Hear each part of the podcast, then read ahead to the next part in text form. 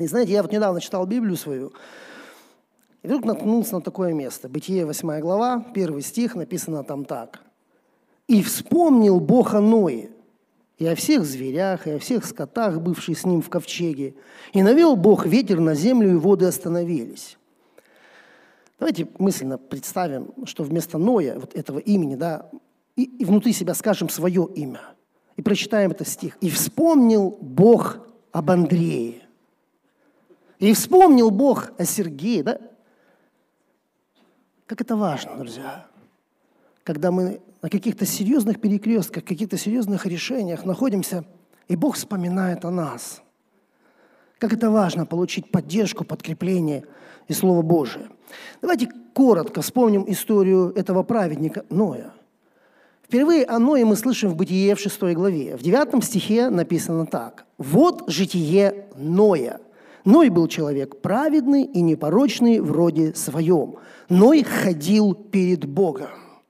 Интересно, что вот эта фраза «Ной ходил перед Богом», вообще Библия говорит о том, что только два человека упомянуты в этой, вот этом смысле хождения перед Богом. Это Ной и Инох. Да. Двигаемся дальше, друзья. В шестой главе, в 13 и 14 стихе написано так. «И сказал Бог Ною, конец всякой плоти пришел пред лицо мое, ибо земля наполнилась от них злодеяниями, и вот я истреблю их с земли. Сделай себе ковчег из дерева гофер». Дальше э, Бог дает четкие ясные инструкции, как сделать ковчег, э, кого взять в него, каких животных, в каком количестве. Он говорит, чтобы пища была приготовлена. И дальше Господь начинает открывать Ною свой план – в 17 стихе написано так. «Вот, я наведу на землю потоп водный, чтобы истребить всякую плоть, в которой есть дух жизни, под небесами. Все, что есть на земле, лишится жизни».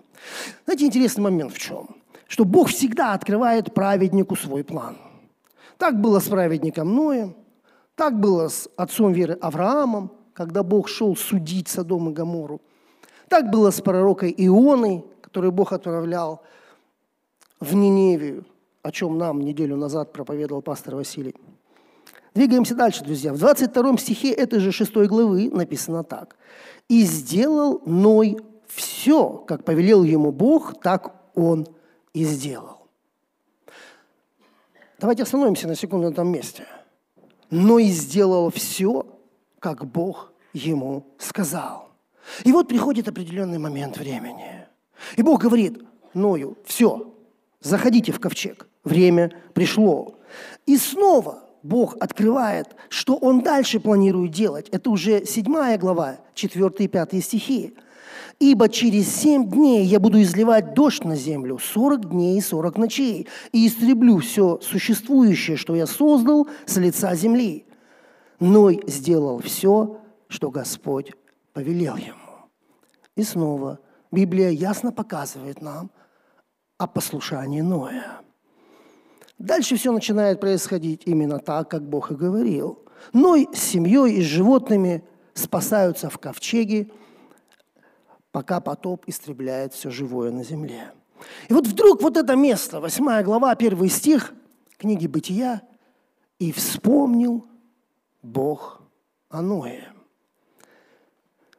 В 7 главе, в 24 стихе написано, что воды потопа усиливались 150 дней.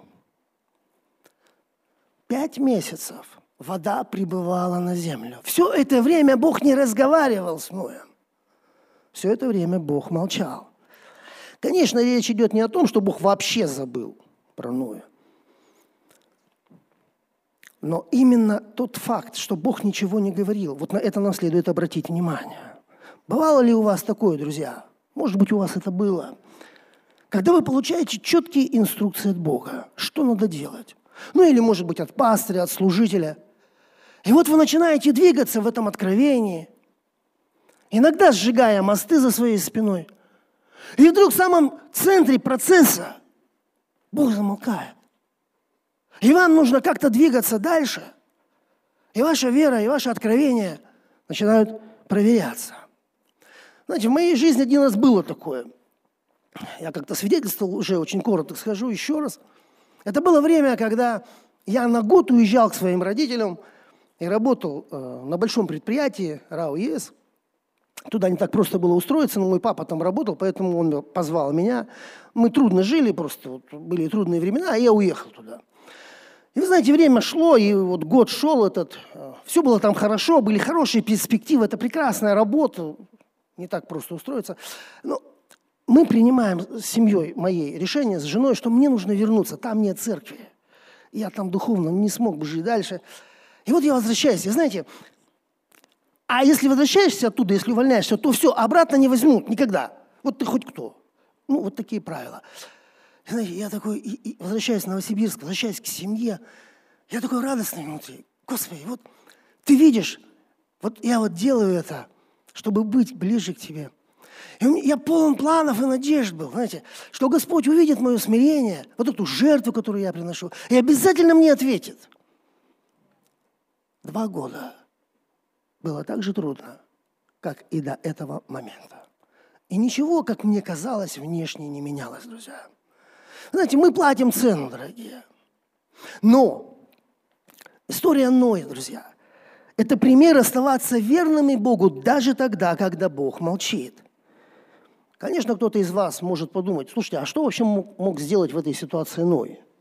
Вот он в ковчеге плывет с животными, с детьми, с семьей со своей – ну а что ему остается делать? Бог молчит, ну, ну что?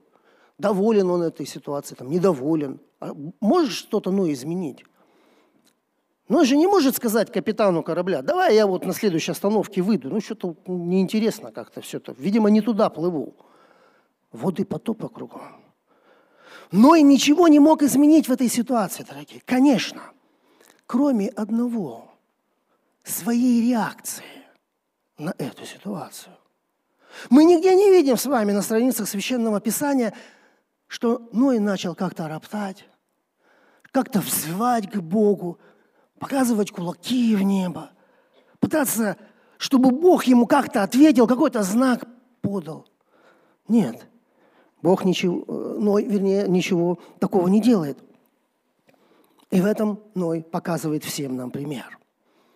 Итак, дорогие, что мы можем взять для себя из жизни этого праведника Ноя? Ной был послушен Богу. Он ходил перед Богом и был верным. И не только тогда, когда Бог говорил ему, но и тогда, когда Бог молчал. Ной не роптал, и на Ное был Божий страх. Братья и сестры, но ведь именно к этому Господь призывает и нас с вами сегодня – мы тоже строим корабль. Мы созидаем церковь. Библия говорит, что мы были послушны Богу не только в присутствии служителя, но что еще более важным, когда служителя с нами рядом нет. Давайте обратимся к посланию к филиппийцам и посмотрим, что написано во второй главе, и прочитаем с 12 по 15 стих. Итак, возлюбленные мои, как вы всегда были послушны не только в присутствии моем, но гораздо более ныне, во время отсутствия моего, со страхом и трепетом совершайте свое спасение. Потому что Бог производит вас и хотение, и действия по своему благоволению. Все делайте без ропота и сомнения чтобы вам быть неукоризненными и чистыми чадами Божиими, непорочными среди строптивого и развращенного рода, в котором вы сияете, как светило в мире. Давайте сделаем паузу на этом месте, дорогие, и подумаем вот о чем. Из Писания и учений мы знаем, что Бог спасает людей. Ну кто я такой? Я обычный человек, который не может спасти ни себя, ни других. Посланник Ефесянам апостол Павел, этот же апостол Павел, который пишет послание филиппийцам, говорит, что спасение – это Божий дар, это не от нас. Это не отдел, чтобы никакая, никакой человек, никакая плоть не гордилась. Невозможно никому не заработать, не как-то заслужить спасение. Спасение – это от Бога, дар Божий – но апостол Павел призывает филиппийцев совершать свое спасение. Как же такое возможно, если спасаемся мы Духом Святым? И если я все-таки являюсь участником своего спасения, и на мне есть какая-то ответственность, то в чем она? Где граница того, что делает Бог и делаю я в своем спасении? Глагол «совершать», который использует здесь апостол Павел, означает постоянное действие. Не когда-нибудь будем совершать. И не уже когда-то совершили. И получив спасение, теперь можем делать все, что хотим, и жить, как нам захочется. Нет, это необходимо делать постоянно. Совершать означает выполнять, проделывать, проявлять. То есть вести себя определенным образом, таким образом, чтобы спасение было видно другим, чтобы оно приносило плод в Царство Божие. Бог вовлекает нас, друзья, в процесс нашего спасения. Если вы так не думали, то подумайте, мы не являемся безучастными наблюдателями в деле спасения нашего. Так о чем же конкретно говорит Павел в этих стихах, вот когда он говорит об этой мысли, чтобы мы совершали свое спасение? И прежде всего, что я вижу здесь, дорогие, Павел говорит, чтобы мы были послушны. Вот с чего начинается спасение. Вот где начинается твоя и моя ответственность.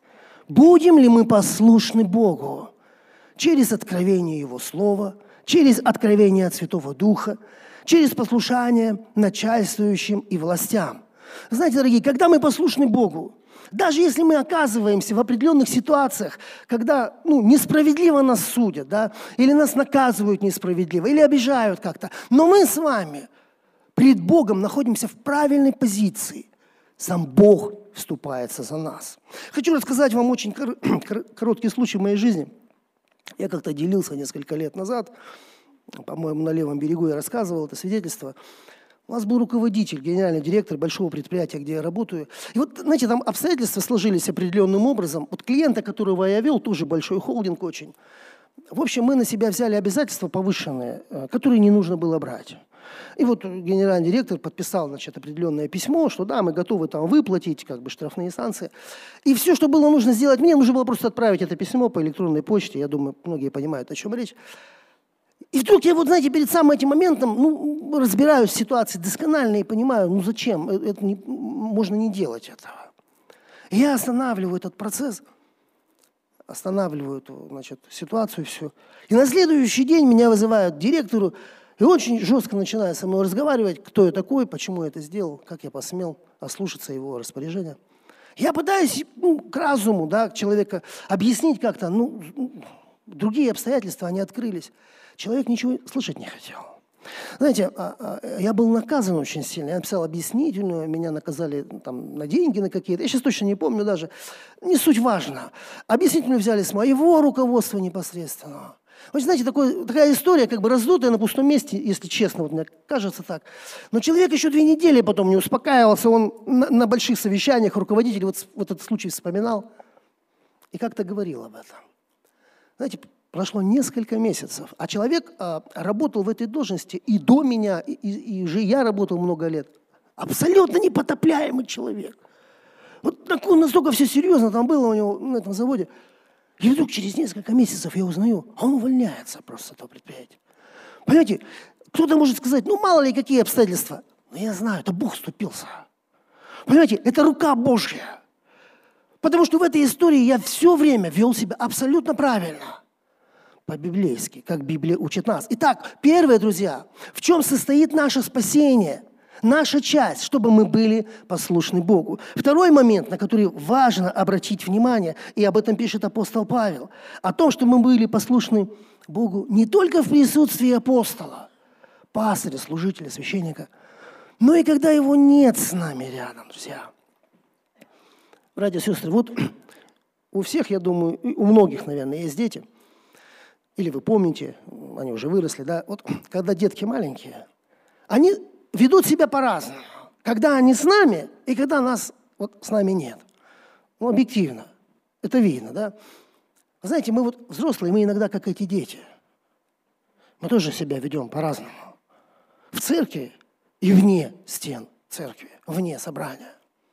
Знаете, вот если вы стоите на каком-то решении, вам нужно решение принять, и что-то внутри у вас говорит вам, что то, что вы хотите сделать, на самом деле неправильно, и делать так не надо, но вам очень сильно хочется. Проверьте себя. Очень просто. Просто представьте, стали бы вы делать то, что вы хотите делать, если бы рядом с вами прямо сейчас стоял ваш пастырь. Это поможет вам, дорогие, принять верное решение. Пусть каждый проверяет себя в таких делах. Хорошо, друзья, двигаемся дальше. Что же еще надлежит мне делать, чтобы совершать свое спасение? Апостол Павел говорит, чтобы мы это делали со страхом и трепетом. Интересно, что в Библии на самом деле очень много текстов, которые говорят нам о страхе Божьем. Я приведу лишь некоторые из них. Псалом, 2 глава, 2 Псалом, простите, 11 стих написано так. «Служите Господу со страхом, и радуйтесь с трепетом. Притчи 9.10, известное место. Начало мудрости – страх Господень. Конечно, кто-то может сказать, ну так это Ветхий Завет, понятное дело, там все было по-другому. Сейчас же у нас Новый Завет, сейчас у нас любовь Божья, благодать. Бог любит нас, мы любим Его, как дети. Но посмотрите, что пишет апостол Павел, Петр, простите, в первом послании Петра, в первой главе, в одиннадцатом стихе. «И если вы называете отцом того, который нелицеприятно судит каждого по делам, то со страхом проводите время странствования вашего». Ого! Конечно, возникает вопрос, а как, как нам верить Богу? Со страхом или с любовью? Библия много говорит о страхе Божьем, но ведь она же и много говорит о любви Божьей к нам. Более того, первая заповедь прямо призывает нас возлюбить Бога всем сердцем нашим. Но как мы можем возлюбить Его, одновременно испытывать страх перед Ним? Друзья, вот Бог, наш Небесный Отец, так говорит Слово Божие – но если мы не слушаем Его, если мы бесчестим Его, Он может и наказать нас. Знаете, как, Бог, как Отец любящий наказывает Сына. Не для того, чтобы силу свою показать на нас. Не для того, чтобы просто вот наказание ради наказания, а наказание из любви, чтобы скорректировать нас. Послание к евреям, 12 глава, в пятом и в шестом стихе написано так. Сын мой, не пренебрегай наказание Господне и не унывай, когда Он обличает тебя, ибо Господь, кого любит, того наказывает. Бьет же всякого сына, которого принимает. Друзья, ну знаете, в чем смысл страха Божьего? Это не животный страх. Это не страх, который парализует волю человека. Это страх, который помогает мне. Он помогает мне очиститься – освободиться от грехов. Он помогает мне трезвиться, стремиться к святости. Вот о каком страхе идет речь. Но, конечно, Библия также говорит, что Бог есть любовь. Так написано, это истина. Ибо так возлюбил Бог мир, что не пожалел Сына Своего и отдал Его за грехи всех людей. Это Евангелие, дорогие. Любовь Божья к нам – проявляется в том, что Иисус умер за нас, когда мы были еще грешниками. Знаете, дорогие, не все грешники примут этот дар. Не все грешники придут к Богу. Более того, Господь принял смерть не только за 12 учеников, которые были с Ним, вот ходили с Ним, жили эти три с половиной года. Ведь Он принял смерть не только от людей, которые то приходили, то отходили от Него – не только за богатого члена Синедриона Иосифа из Римафеи, не только за Никодима, учителя фарисейского. Иисус умирал за всех, осознавая и понимая, что некоторые люди так никогда и не примут Его смерть, Его дар. И в их жизни этот дар будет бесполезным. Эта смерть будет бесполезной. Когда я думаю об этом, когда я понимаю это, как я не могу любить Сына Божьего? Что значит совершать свое спасение в трепете, дорогие? Для меня это означает, что я с трепетом отношусь к моей связи с Духом Святым. Что я дорожу отношениями, которые у меня есть с Богом. Что эти отношения очень важны для меня. Я дорожу Его присутствием в моей жизни. Это не просто почтение, это благоговейный трепет. Я не хочу делать ничего, что может повредить вот этой связи, очень тонкой связи моей с Богом. Ведь написано, Дух дышит, где хочет. Я не хочу угошать Духа Святого. Тем более не хочу оскорблять Его тем, что я что-то делаю, или наоборот, что-то не делаю, когда Он призывает меня. Если я и оступаюсь где-то, где-то по незнанию, где-то по непониманию, и когда мне это становится открыто, я сразу хочу освободиться от этого, отказаться от этого, чтобы ничего не повредило моим отношениям с Богом. Вот что я понимаю, совершать свое спасение в трепете. Хорошо, дорогие, двигаемся дальше. Что еще нам нужно делать на этом пути, совершая свое спасение? Написано в 14 стихе. «Все делайте без ропота и сомнений». Другими словами, будьте послушны Богу без ропота и сомнений. Мы помним с вами, я надеюсь, все, кто читал Библию, помнят историю израильского народа, когда он выходил из Египта. И мы помним, как израильтяне много роптали, сомневались, проявляли свое неверие. Вы помните, чем все это закончилось? Я это помню. Они не вошли в покой Божий. Они не вошли в обетованную землю Богом для них предназначенную. Да не будет такого ни с кем из нас. Друзья, давайте еще раз вспомним Ноя. Вот Ной плывет в ковчеге. 150 дней Бог не разговаривает с ним. Пять месяцев Бог молчит.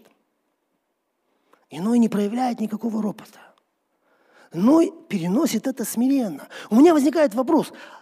Ну, потоп не каждый день, да? Как бы. А почему так? Почему Ной такой спокойный? Почему мы нигде не, не, не слышим, не видим на страницах Писания, да, крик души Ноя к Богу, Бог, где ты? От чего ты оставил меня? Знаете почему? Я думаю, что дело в том, что Ной научился, натренировал свою веру, друзья. Он приучил себя к тому, что Бог может дать задание и потом сто лет молчать. Знаете, богословы как-то посчитали, что вот Ной строил ковчег около ста лет. И знаете, пока он строил, вот Бог ничего не говорил ему. Бог сказал «строй» и замолчал. И Ной строил. И Бог ждал, пока Ной сделает дело. Если сегодня в твоей жизни ты не слышишь Бога, может быть, уже очень давно, может быть, пять месяцев, ну подумай – ну, вернись назад. Может быть, ты получил какое-то задание, которое Бог дал тебе. И почему-то, по каким-то причинам ты его до сих пор еще не сделал. Если мы долго не чувствуем воздействия Бога на свою жизнь, дорогие, важно продолжать верить, что Бог проявит свою любовь к нам. Наша часть – приближаться к Богу и продолжать в вере повиноваться Его Слову. Итак, дорогие, Давайте повторим некоторые основные мысли, которые были сказаны уже. История праведника Ноя имеет много общего с нами. Мы так же, как и Ной, строим корабль, церковь. Написано, что Господь придет за церковью своей. Ты сегодня на этом корабле. Проверь себя. Ты сегодня вместе с церковью или у тебя какая-то своя отдельная жизнь? Если это так, но тебе необходимо что-то менять, срочно просто.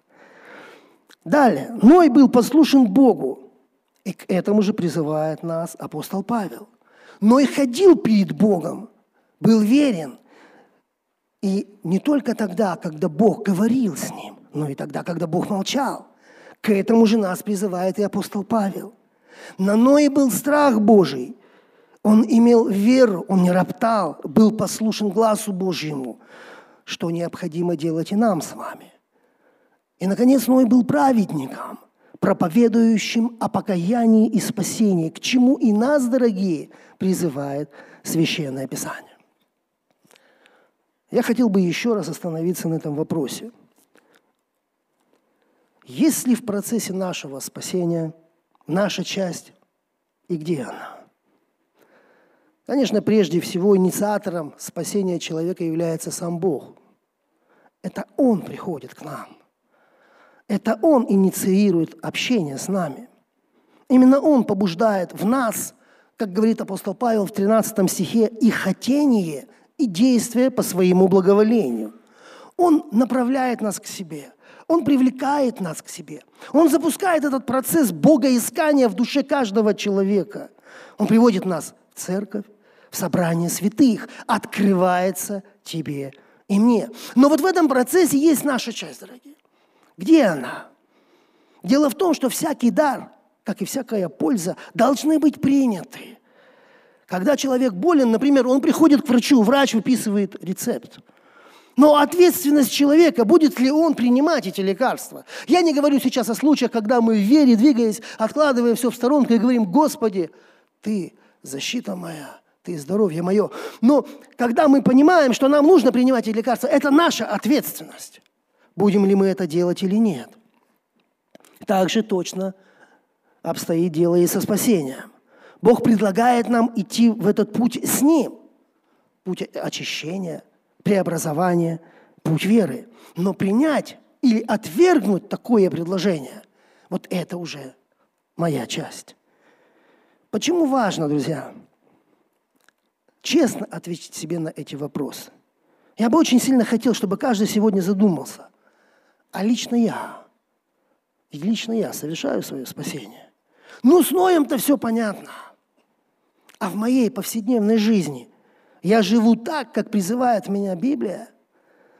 И я послушен Богу, я верен, нелицеприятен. Или меня уже давным-давно поглотили мои собственные желания и идеи. И я что-то свое строю на этой земле. Дорогие, это очень важные вопросы. Задайте их сами себе. Ответьте сами себе на них честно. Потому что от того, совершаем мы свое спасение или нет, зависит, где мы с вами будем проводить вечность. И, наконец, последняя мысль, друзья, о которой я хотел вам сказать. У всего есть цель. Бог ничего не делает без цели. Есть цель и призвание – и у нашего с тобой спасения. Вот что пишет апостол Павел в этой же второй главе, в 15 стихе. «Чтобы вам быть неукоризненными и чистыми чадами Божьими, непорочными среди строптивого и развращенного рода, в котором вы сияете, как светило в мире». Братья и сестры, а вот и цель спасения нашего быть чистыми детьми Божьими, непорочными среди развращенного рода и сиять, как светило в мире. Иисус говорит, что важно, чтобы мы с тобой были солью и светом этому миру. Сиять – вот наше предназначение. Никто, зажегший свечу, не ставит ее под кровать. Ведь такое использование света абсолютно глупое. В таком положении от света нет никакой пользы. Так и мы можем стать бесполезными для Бога, если мы не приносим плод. Если не передаем свет Слова Божьего другим людям. Знаете, драгоценное, если мы с тобой ленимся, это не значит, что мы перестали быть Божьими детьми. Это не значит, что Бог перестал любить нас – но это означает, что мы не даем возможности, мы не позволяем Богу прославиться через нас. Ной был послушен Богу. И Ной воспринял слово, исполнил его. Дорогие, до того момента, до потопа, на земле не проливались дожди.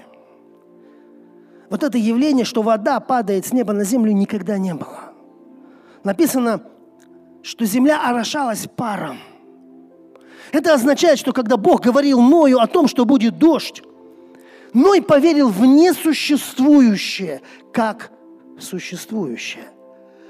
Ни у кого до этого момента, до потопа не было вот этого переживания, что такое дождь. Это для нас с тобой, это абсолютно легко и понятно, и ясно сейчас. Но для людей того мира это звучало как чистая фантастика. Богословы считают, что Ной строил ковчег сто лет. Я вот думаю, а сколько насмешек, укоров, откровенных издевательств Ной услышал от людей своего поколения, пока шло вот это строительство. И каждый день он выходил и продолжал строить своим послушанием. Ной проповедовал людям о покаянии и спасении, который Бог приготовил для них. Поэтому Библия уже в Новом Завете называет Ноя проповедником праведности – он стал проповедником праведности, погибающему допотопному поколению. Так написано во втором послании Петра, во второй главе, в пятом стихе. «Но в восьми душах сохранил семейство Ноя, Бог сохранил, проповедника правды». Дорогие, как вы думаете, а если бы вот за эти сто лет кто-то бы покаялся? Вот из этих людей, которые Бог захотел уничтожить, и с покаянием пришел бы к Ною, как вы думаете, Бог простил бы его? Я думаю, да. Я думаю, конечно. Ведь домашние Ноя покаялись. Ведь домашние Ноя поверили и были спасены. Но люди того мира, они не покаялись. Они продолжали смеяться и вести беззаботную жизнь. Эй, Ной, ты все еще веришь, что Бог сказал тебе строить лодку? Ты все еще ожидаешь, что вода польется с неба? Да ведь это просто сказки. От дней наших отцов и их отцов никогда такого не было. Признайся, чудак, тебе это все приснилось. Но я что сказал тебе Бог сегодня утром? А может быть, Он говорил с тобой вчера? Люди веселились, насмехались над праведником. Все, что делал Ной, когда строил ковчег, выглядело как полное безумие. Иногда, друзья, когда мы с вами благовествуем, исполняем волю Божью, в глазах людей этого мира мы именно так и выглядим. И знаете, что я заметил, дорогие? Я часто хочу выглядеть успешным, мудрым, знаете, таким целеустремленным человеком, со Христом таким понятным, таким нормальным, таким адекватным для людей. И совсем редко мне хочется выглядеть безумным Христа ради. Однажды Иисус сказал, что как в дни Ноя люди пили, ели, женились, выходили замуж и не думали, пока не пришел потоп. Вот точно так же будет и при кончине мира – Люди смеялись над Ноем, веселились, пока однажды в один день с неба не полился дождь, и Господь не закрыл двери ковчега. Ной проповедовал людям, пока шло строительство ковчега, пока было время. Бог ожидает от тебя и меня, что мы будем говорить людям о Его любви, пока еще есть время у нашего поколения. Возможно, это время последнее. Это послание к филиппийцам апостола Павла было очень личным посланием. Более того, это последнее послание, которое написал Павел. Фактически, это его духовное завещание. Он пишет не просто спасенным людям. Павел пишет своим друзьям, когда сам находится в тюрьме, когда сам находится в узах – за радостную весть. если мы внимательно посмотрим на все послание, дорогие, то мы увидим две основные темы, которые красной нитью проходят через это послание. Первая тема – это послание радости. Апостол говорит, радуйтесь, всегда радуйтесь. И вторая мысль, основная, Он говорит о благовестии.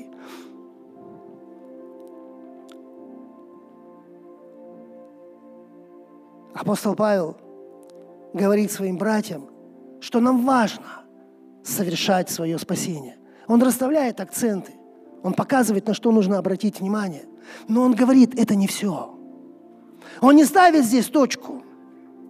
Он ставит здесь запятую и простирается дальше.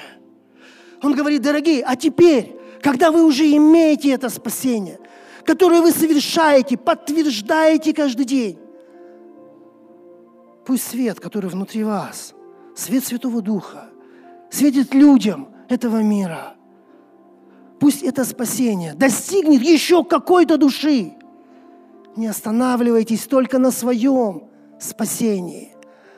Помогите еще кому-то обрести его. Посмотрите, я проведу несколько стихов из первой главы этого послания к филиппийцам, которые мы не касались. Вот что написано в третьем стихе и в пятом. «Благодарю Бога моего при всяком воспоминании о вас за ваше участие в благовествовании от первого дня даже до ныне». Двенадцатый стих. «Желаю, братья, чтобы вы знали, что обстоятельства мои послужили к большему успеху благовествования». 22 стих. «Если же жизнь во плоти доставляет плод моему делу, то не знаю, что избрать. Дело, которое, о котором говорит Павел, основное дело его жизни – это благовествование. 27 стих. «Только живите достойно благовествования Христова». Вот куда разворачивает апостол Павел спасенную церковь в Филиппах которая принимала активное участие в его деле распространения радостной вести на земле. Господь Иисус говорит к нам в Евангелии от Марка, 8 главе, в 35 стихе. «Ибо кто хочет душу свою сберечь, тот потеряет ее.